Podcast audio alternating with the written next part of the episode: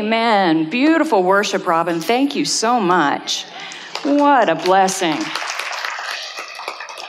Good morning, women of God. How y'all doing now? Good. I like the enthusiasm. You just keep that going. Hey, hey. I have a couple of photos I'm going to show you this week for those of you who are visual learners, because, you know, there are those of you out there. And uh, so it just kind of quicken your imagination and put you in the scene more, more or less. Uh, the first one is a view of a field of grain in Israel. Of course, this is a modern day picture, and I just got it off the internet. It was attributed to be in the Bethlehem area. And I don't know about y'all, but when I look at that, I think that is a lot of hard work. But you know what? If you lived in an agrarian society, you would look at that and think, we get to eat. And so you would be really thankful to see that kind of a field of grain waiting for you. And isn't it a beautiful location? But it does look a little hot, doesn't it? So that'll just give you an idea what Ruth might have looked at when she came into the field of Boaz. We left off last week with Boaz meeting and speaking to Ruth for the very first time.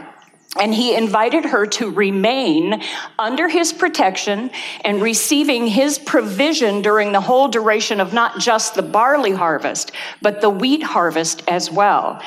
And I have some information, just FYI stuff. In ancient Israel, the primary harvest season extended from April to November depending on the crop. So it was subdivided into three seasons and the three major crops. So there would be the spring grain harvests, that would be both the barley and the wheat, and that would last roughly seven weeks, depending, of course, on the bounty and how many workers you had out there in the field.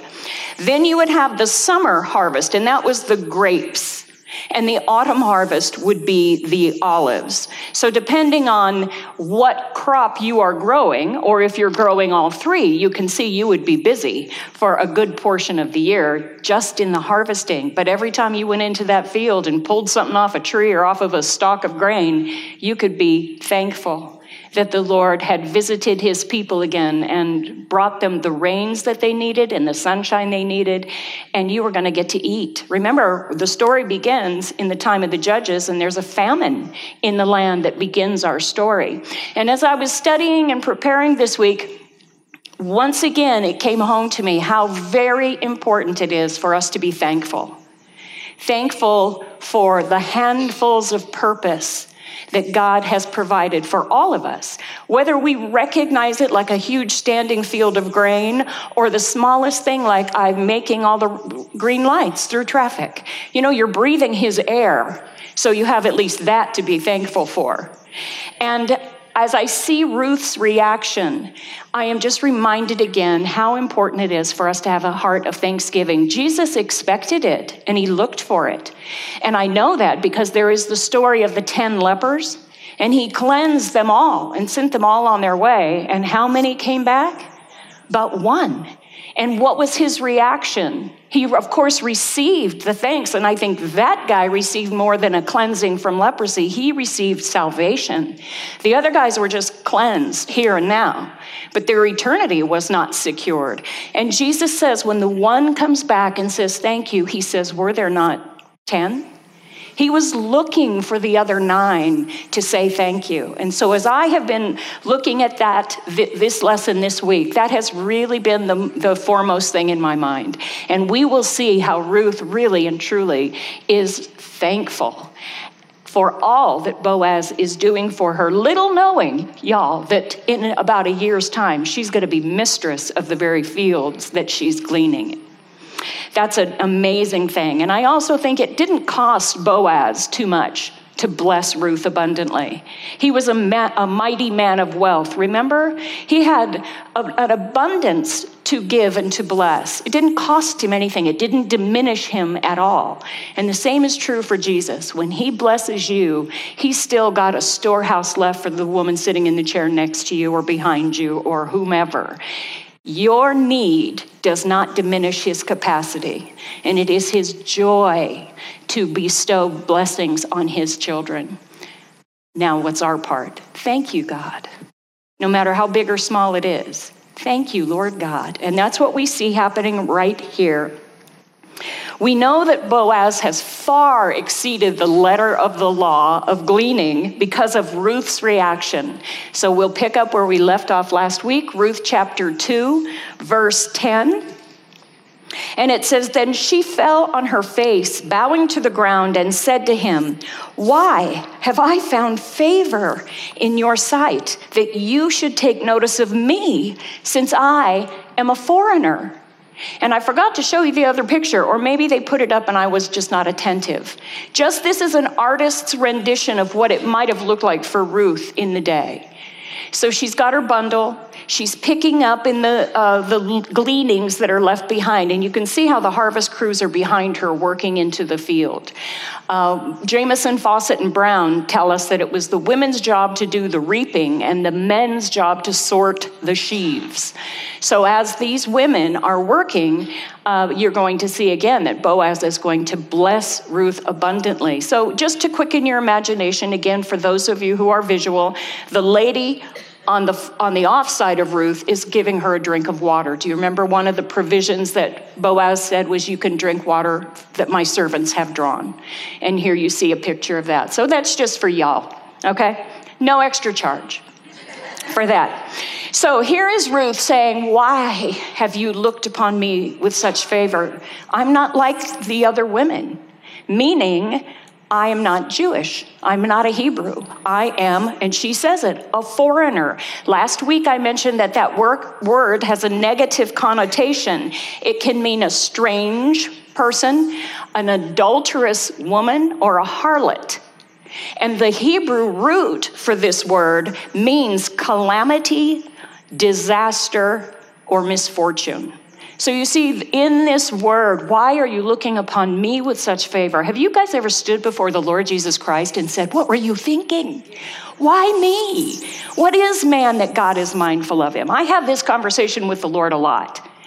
I told the ladies in the summertime, there's not a sin I've missed, y'all, and I don't have a much higher opinion of you because the all all like sheep have gone astray. And there have been times in my life where I have been broken before the Lord and thought, What were you thinking when you saved me?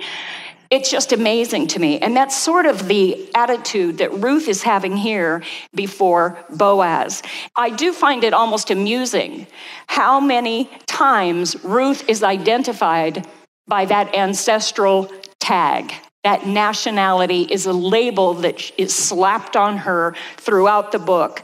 And if someone else is not calling attention to it, Ruth does it herself. And that happens to us all the time in this sin filled world we're living in. The enemy will come up and creep in, and in his still small voice, he will whisper in our ear, You are. And he'll slap a label on you. And it has something to do with what you have done some habit that you have, something that has been done to you, whatever it is, he wants us to wear a label that has shame and negativity attached to it. But that's not Jesus' purpose. I would like for you to behold a new creation right here. And I want to put a label on me that is truth based on the word of God. I want to wear the label that says, Beloved in Christ, the apple of his eye accepted in the beloved, holy and blameless. It blows my mind. Sometimes I don't feel like that's true, but the word of God declares it is true. And so when the enemy comes whispering in my ear, I say, Lord, would you please tell him to shut up and leave me alone? I'm not going to say, I bind you, Satan. Who am I? I don't know if y'all remember the story about the seven sons of Sceva when they encountered a demon possessed man and they said to him, In the name of Jesus, whom Paul preaches. You know, they're throwing all these names at this guy. And the demon inside says to the seven sons of Schema, Sceva, I have heard of Paul and I know who Jesus is, but who are you? And then he beats them up, and they're stripped and naked running down the street, fleeing from this creature. You know, I don't want to put myself in the position where I'm throwing names at him. I didn't do anything to defeat him, but my Savior did. So I stand over here and I say, Lord, would you please tell him to shut up and leave me alone? And then I fill my heart and my mind with praise and with truth from the word. And when my mind and my heart are being saturated like that, those labels just slough right off. And I'm wearing what is true in the sight of the Lord. So I just give that to you today. You have a new identity in Jesus. Don't believe the lie. Put on the new label. Blessed be the name of the Lord. Y'all are set free from yesterday. Amen and amen. The old has passed away, and I'm looking at a room full of new creation.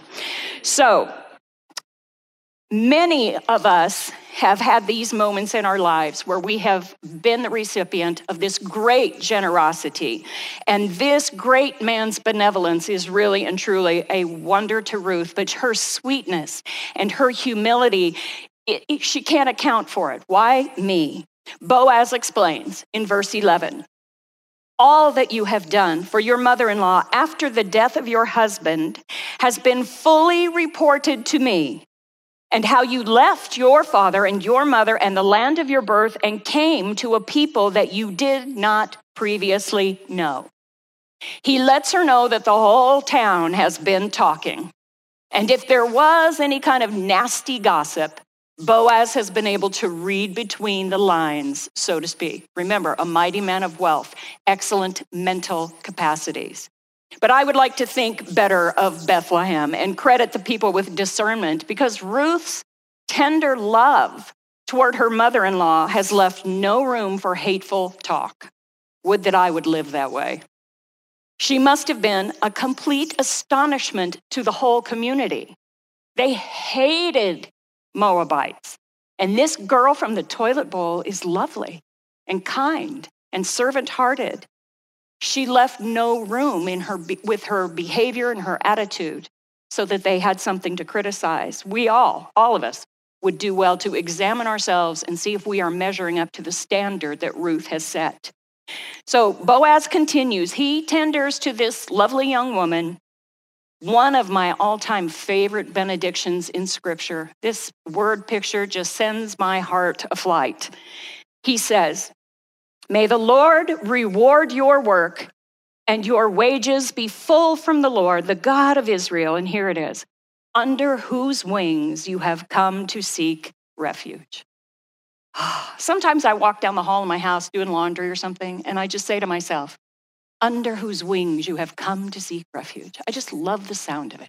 It makes me want to just, y'all ever seen that movie? Okay, totally secular. Have you seen the movie, The, the Rescuers Down Under? The little animated thing with the little mice, and they go save the kid in Australia.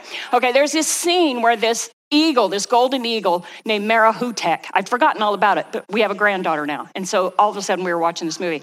Well, there's this scene where this little boy is on the back of this eagle and its wings are soaring.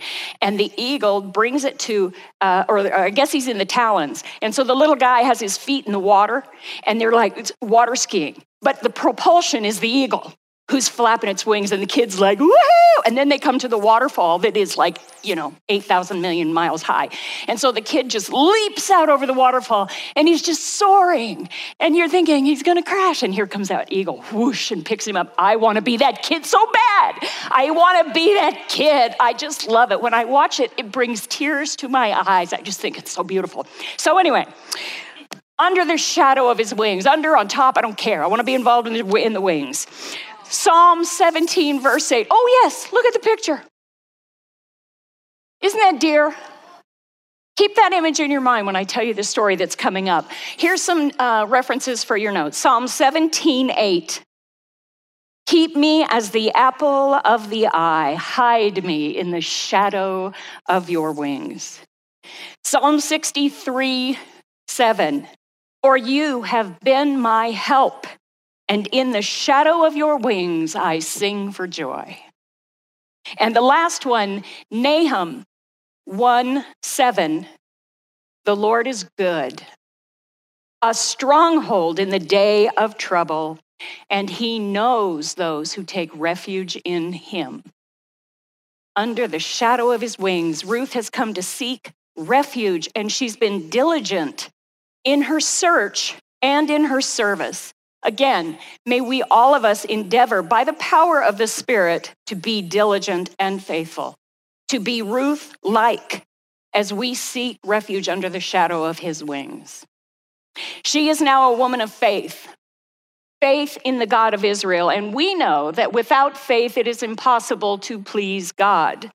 For he that cometh to God, I love the King James, he that cometh to God must believe that he is, and that he is a rewarder of those who diligently seek him.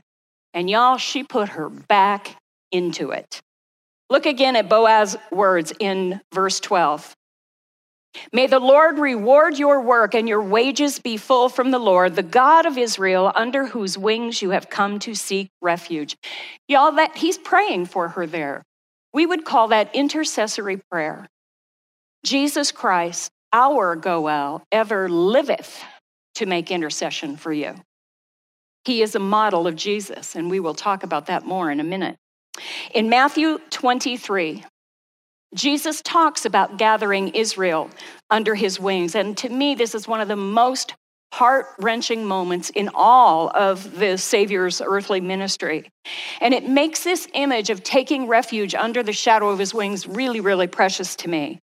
Um, in 1988, many of you may remember that there was a huge fire that raged through and nearly wiped out the Old Faithful complex in Yellowstone National Park. 600,000 acres were destroyed. Thousands of firefighters fought that fire, and dozens of helicopters and other aircraft were employed in, the fi- in that fight. 4,000 military personnel were deployed to help, and it eventually cost about $120 million to get that fire under control. That's impressive. That was a big raging fire. But here's a small little moment that came out of it. I heard about one of those firefighters who was walking through a, a, still sort of smoldering area. And he had a long pike pole. And they would go through and kind of poke and prod and lift things to see if there might be something that could catch again. So he's walking around and he's kind of clearing the area. And he came around to the offside of one of those big trees. And there was this charred, dead bird there wings outstretched like this. And on a whim, he decided to flip it over. And when he took that pole and flipped that dead bird over, he was greeted with cheep, cheep, cheep, cheep, cheep, cheep.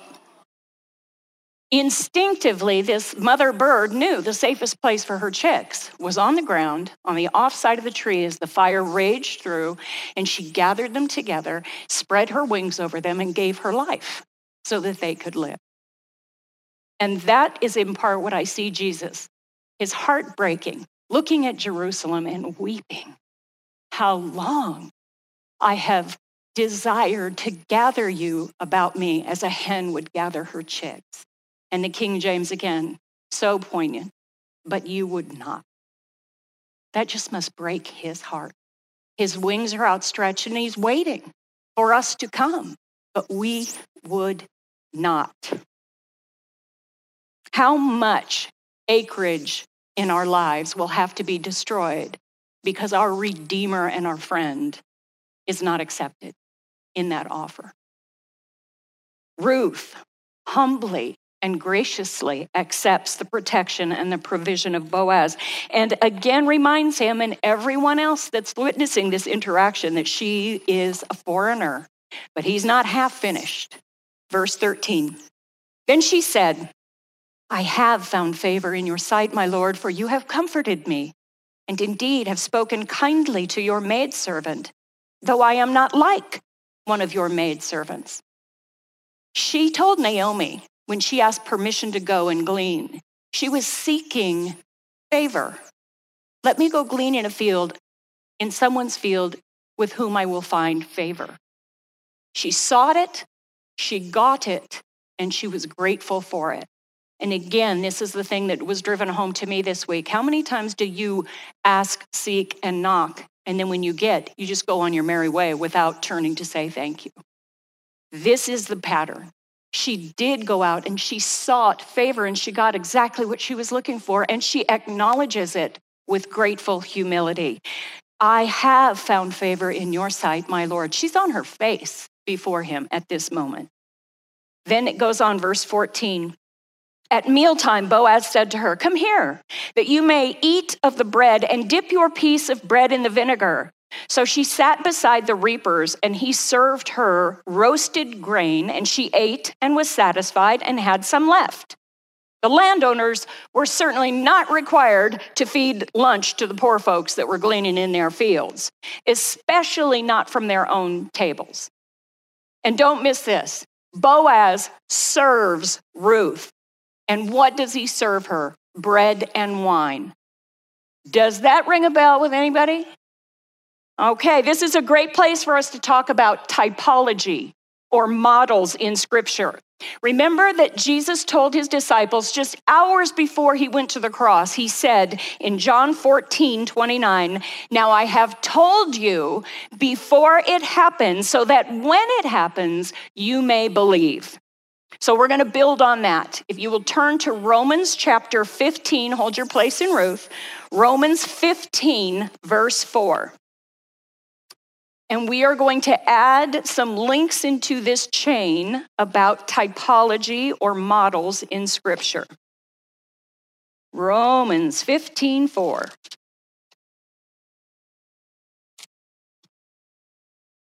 All righty. It reads For whatever was written in earlier times was written for our instruction now, Paul is writing this, so when he says whatever was written in earlier times, what is he referring to? The Old Testament, because he's writing the New Testament while he's writing the New Testament. So when he says something written in earlier times, he's referencing the Old Testament. Whatever was written in earlier times was written for our instruction, so that through perseverance and the encouragement of the scriptures, the Old Testament, we might have hope. The Bible, in its entirety, old and new, was given to us for our learning. And what are we learning about? Jesus Christ. In every detail, on every page, somehow Jesus is there. Remember, he said of himself, The volume of the book is written of me. I delight to do your will, O God. So, as we study the word, we are unfolding Christ to our understanding on every page, in every detail, in some way. What a wonder it was to me when I first realized that the day that I realized that Jesus Christ is indeed on every page. I bless that day, y'all. The revelation of that was compounded when I read Hosea, and I'll read this one to you Hosea 12 10. I have it here in the King James. It says, I have also spoken by the prophets. The Lord used prophets to deliver his message to all of us. I have spoken by the prophets. How did I speak to them? I multiplied visions and used similitudes by the ministry of the prophets. A similitude is a resemblance or a likeness. This is similar to that. Similitude. You hear the root in there? Okay. The New American Standard translates the word parables. And we know that Jesus used parables all the time to great effect. So we should not be surprised that the Old Testament prophets used parables about the coming Messiah when the Messiah used them to his advantage with great effectiveness. In fact, I think we're surrounded by similitudes every day. For example, when we look at a fruit bearing tree, we can make the analogy, compare, see a similitude there between ourselves as bearers of the fruit of the Spirit. And there are times in the life of any fruit bearing tree when the tree is dormant. You may feel in a dormant place right now as a fruit bearer.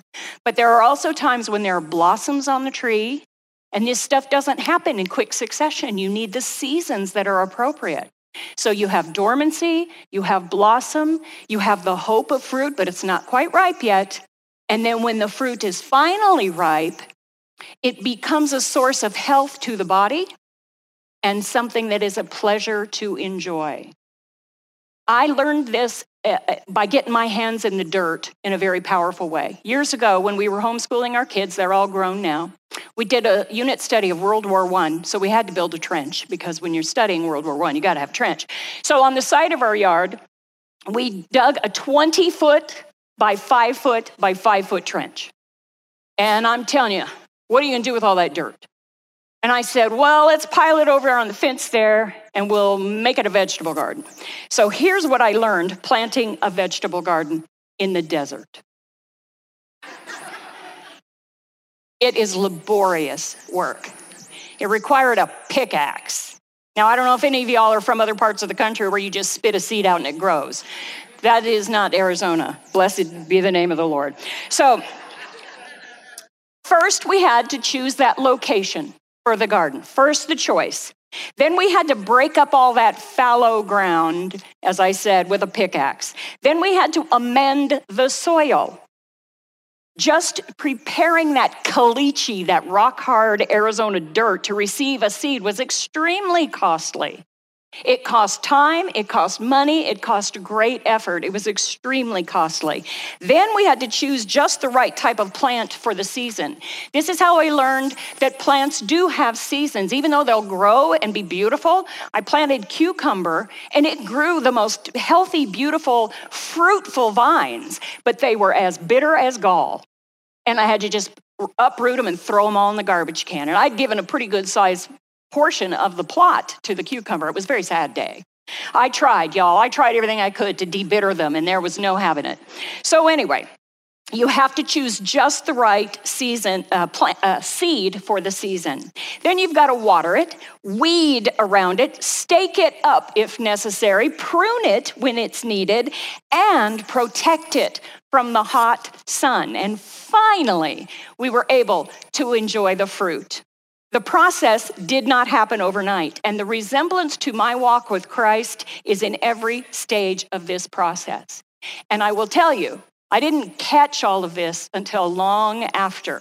While I was doing it, it was physically exhausting and sweaty and frustrating and a lot of other things. But when the fruit finally came and some time went by, then the Lord began to say, Now, you've observed this, Take it back to the word and see how you can apply it. And this is what he taught me from this similitude. First, he chose me. He chose me before the foundation of the world. But then I came along stubborn and hard as flint. And he had to take his pickaxe, his plow, to the fallow ground of my heart. What did it cost him to prepare the soil of my soul? He bankrupted heaven to do it because of his great love for this world and the pearl of great price he saw buried in the field. He sold all that he had. Then he carefully chose to plant in my life the right seed for the right season. And he tended those seeds with living water. And while all of this was going on, he was a shield about me. He was protecting me from the scorching sun, the fiery darts of the enemy. And when I needed it, he pulled out the weeds. He pruned back the dead and the worthless. And then he would stake me up. He was the lifter of my head when I needed that too. And then all of these things, let the healthy, fruitful part of me continue to grow and develop and mature. Oh, yeah, I love a similitude. I think they're around us everywhere. He has a way of communicating with our finite human minds in a way that is impacting and memorable and attainable. Look about y'all every day for types or models, pictures, similitudes, analogies, whatever word you like to use. Look about you every day for these things. Take them back to Scripture and then apply them to your life as the Lord is encouraging you to do so. And I think our Bible is filled with many, many more of these because the volume of the book is indeed written about our Savior Jesus. Amos writes Surely the Lord does nothing unless he reveals his secret counsel to his servants, the prophets. The entire plan of salvation is explained, and the glory of the Lord Jesus is magnified on every page of Scripture, and we get to discover it all. You know, you are a royal priesthood, a royal priesthood. That means you're kings and queens of God. And he says in the Proverbs, it is the glory of God to conceal a matter, but the glory of kings to search out a matter. And this book, the book of books, is indeed written about the Lord Jesus. Blessed be the name of the Lord. So, as we go through Ruth, I want to begin to look at Ruth through that lens of similitudes. Ruth, uh, or excuse me, Boaz stands as a type, a model, a similitude of Jesus Christ. Everything that Boaz does for Ruth, Jesus does for you and me. Ruth is a type, a model of the Gentile bride. And Naomi is a type of Israel. Now, Israel teaches the Gentile bride everything she needs to know about the law. But Israel receives and understands redemption through the Gentile bride. And that is something that is an impacting part of this story. The history part of this story is fun and interesting and entertaining. And there's a lot of fun stuff to go into in the book of Ruth. But when you discover your Goel and the romance of redemption that's taking place, oh, sister, that's an adventure all on its own. But as you're going through your Bible and you're studying, make a list of these things that you think might be a similitude of Jesus Christ. Pray about it. Search it out. See if you can apply Jesus to even the most obscure story in the Word.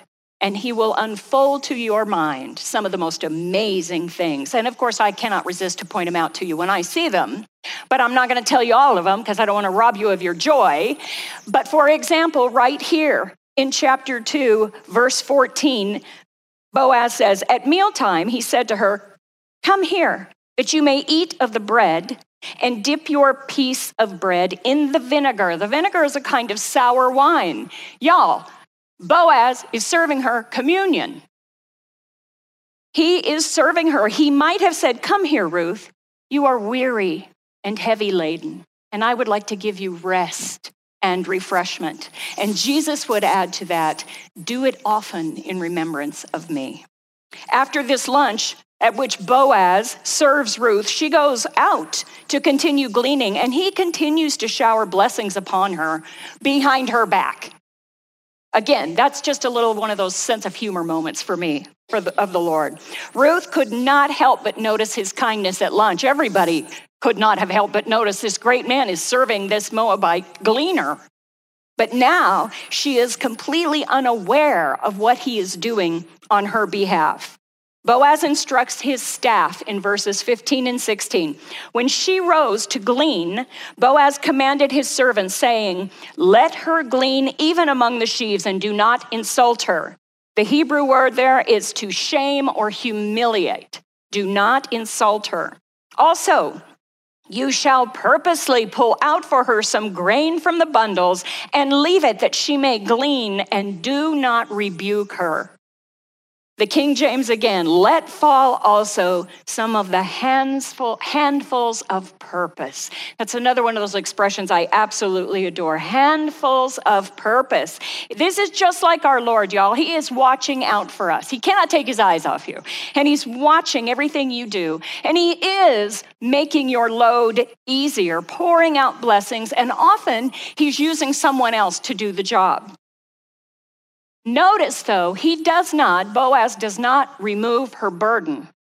He does not negate the fact that she still needs to go out there and do the labor. He just makes the job infinitely easier for her. And it's not more than she can handle. He's not giving her truckloads of purpose or even buckets full. He's giving her handfuls of purpose. She's hard at work. She's picking up every little grain that she can find.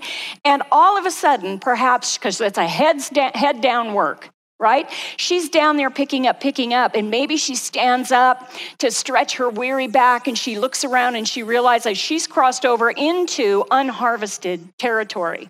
And she's, oh dear, I'm going to get a scolding. But it never comes because Boaz has already told his staff if she happens to wander into a part that y'all haven't got to yet, you just let her go. Do not insult her.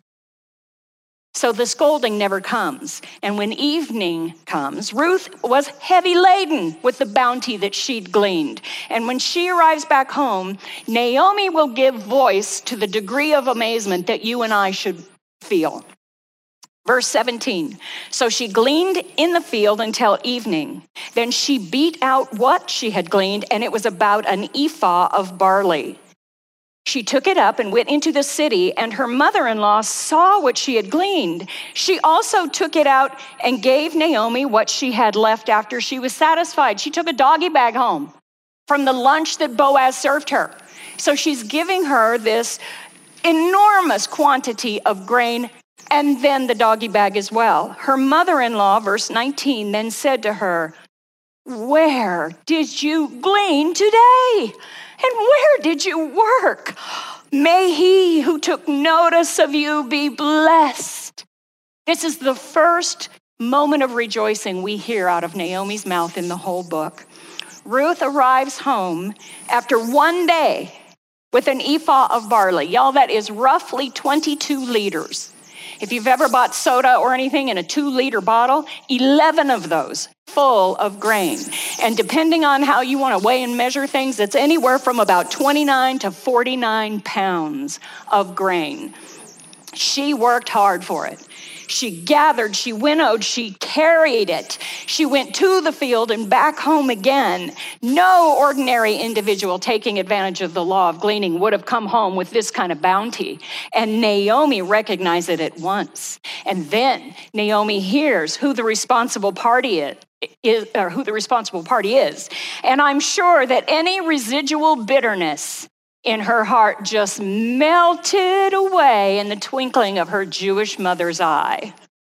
So, Ruth continues in verse 19. So she told her mother in law with whom she had worked and said, the, the name of the man with whom I work today is Boaz. And the clouds part, and the heavens open, and the angels begin to sing, and Naomi hatches a plan. Naomi said to her daughter in law, May he be blessed to the Lord, who has not withdrawn his kindness to the living and to the dead. Again, Naomi said to her, The man is our relative. He is one of our closest relatives. Y'all, that means Boaz can be their Goel if he is willing. But will he be willing? You'll have to come back next week to find out. Let's pray. Father God, your word is indeed a lamp unto our feet and a light unto our path, and you have illuminated a lot for us today. I pray that you would quicken our hearts to focus on any correction that you have for us. And may you find us as quick as Ruth to embrace and apply. Thank you so much, Lord Jesus, for stretching out your wings and inviting us to come under your protection.